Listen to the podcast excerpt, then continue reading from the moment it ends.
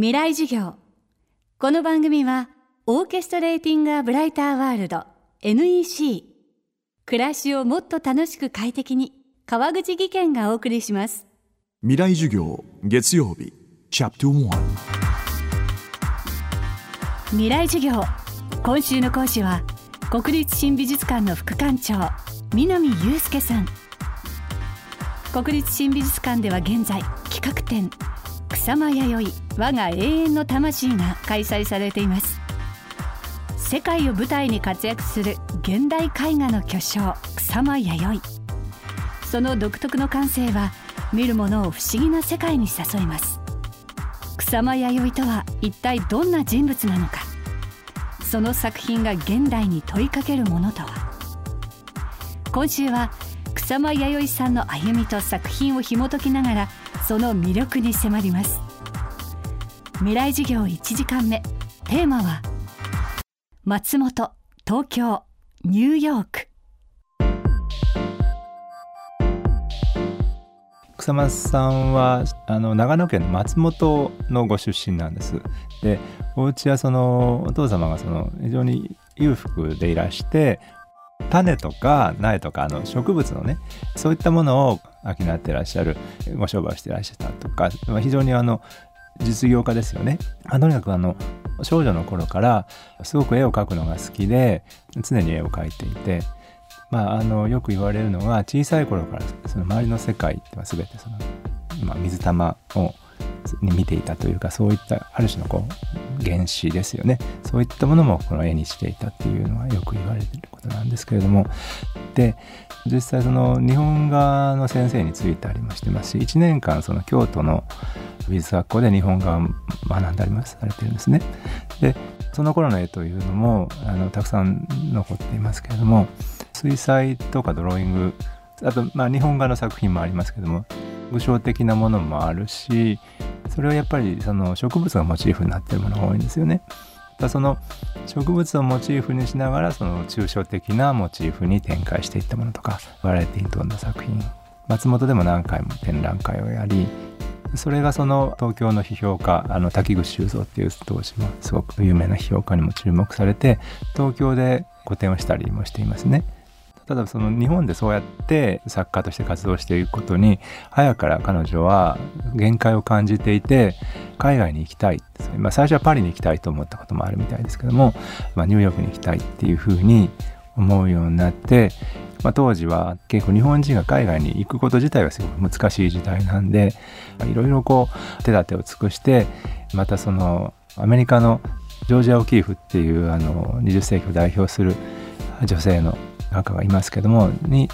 手紙を書いたりとかねすごくそのそういう意味では積極的に動いてでようやくその1957年にアメリカに行くんです。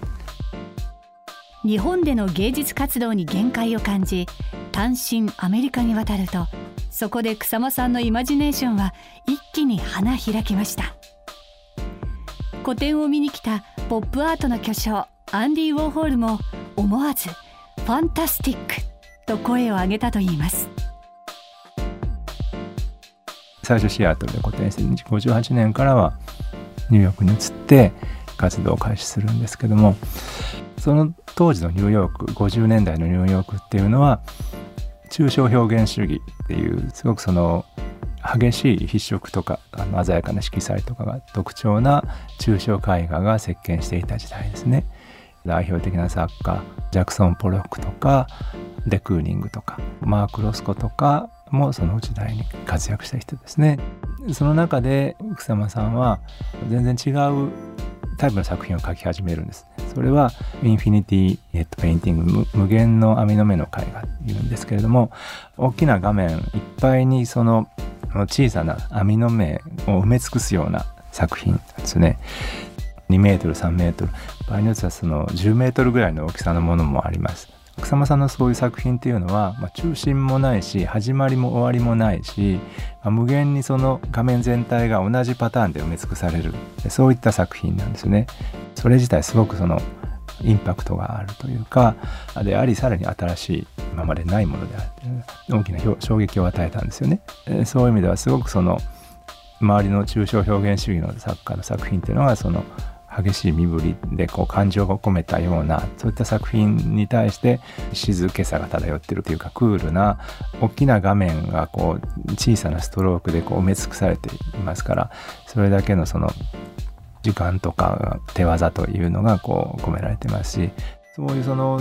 画面にこう焦点がなくて均質に作られてる画面っていうのは60年代にアメリカの美術の作品っていうのはそういう50年代と全く違う方向に進むんですね。それを代表するのがこのポップアートとかミニマルアートとかそれはその手の痕跡を感じさせないとかこう同じものを反復するとか画面に中心がなくて焦点がなくってこう均質な作品を作るとかそういう意味ではその草間さんの作品はミニマルアートとかの美学っていうのをこう先取りしていたところがあってこう非常に高く評価されるんですね。今週の講師は国立新美術館副館長南祐介さん。今日のテーマは松本東京ニューヨークでした。未来授業明日も南祐介さんの授業をお届けします。川口技研階段での転落。大きな怪我につながるので怖いですよね。足元の見分けにくい階段でもコントラストでくっきり。白いスベラーズが登場しました。皆様の暮らしをもっと楽しく快適に。川口技研のスベラーズです。未来授業。この番組はオーケストレーティング・ア・ブライター・ワールド NEC 暮らしをもっと楽しく快適に川口技研がお送りしました。